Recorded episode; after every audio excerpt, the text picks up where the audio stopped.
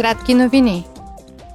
Председателят на Европейския парламент Роберта Мецола откри пленарното заседание в Брюксел, като отбеляза 33 годишнината от падането на Берлинската стена, довело до падането на желязната завеса. Тя също така припомни годишнината от Кристалната нощ, погрома срещу евреите, извършван от паравоенни сили на нацистите в цяла Германия. Ето какво заяви Роберта Мецола – Изминаха 84 години от кристалната нощ, но въпреки десетилетните усилия не сме направили достатъчно, за да преборим дискриминацията и търсенето на изкупителни жертви. Все още не можем да накараме всички граждани в Европа да не се страхуват да бъдат себе си. Затова днес искам да повторя ангажимента ни да се борим с омразата, да учим на толерантност и уважение, да се борим с антисемитизма и винаги да помним. Мецола също така призова за допълнителни санкции срещу Иран, където ситуацията се влуши още повече. Тя каза, че е необходимо международно разследване, за да се държи потисническият режим отговорен за продължаващите нарушения на правата на човека – в Брюксел евродепутатите обсъдиха резултатите от октомврийската среща на върха на Европейския съвет. Нейните акценти бяха войната на Русия срещу Украина, енергетиката, изменението на климата, положението в Иран и отношенията с Китай. При откриването на дебата, председателят на Европейския съвет Шарл Мишел отбеляза, че последната среща на върха с фокус върху цените на енергията е била ключова и очаквана от гражданите, бизнеса и правителствата.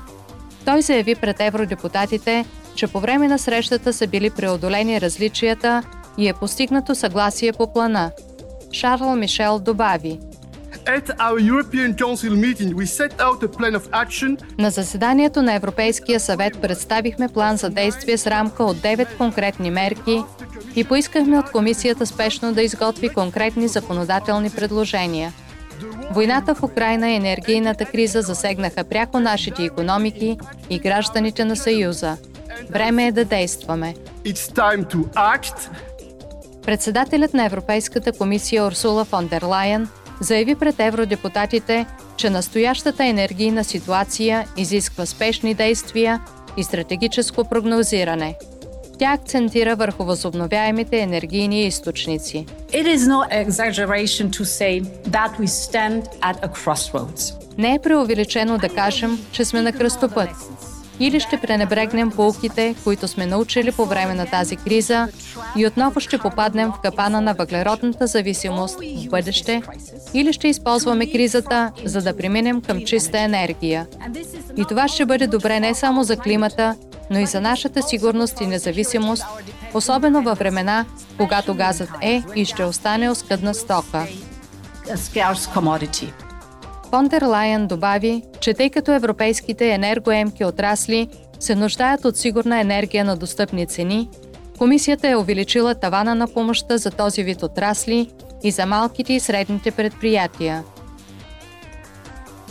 На пленарното заседание евродепутатите одобриха премахването на контрола по вътрешните граници между Шенгенското пространство за свободно движение и Харватия – Съветът на Европейския съюз трябва да вземе окончателното решение с единодушие.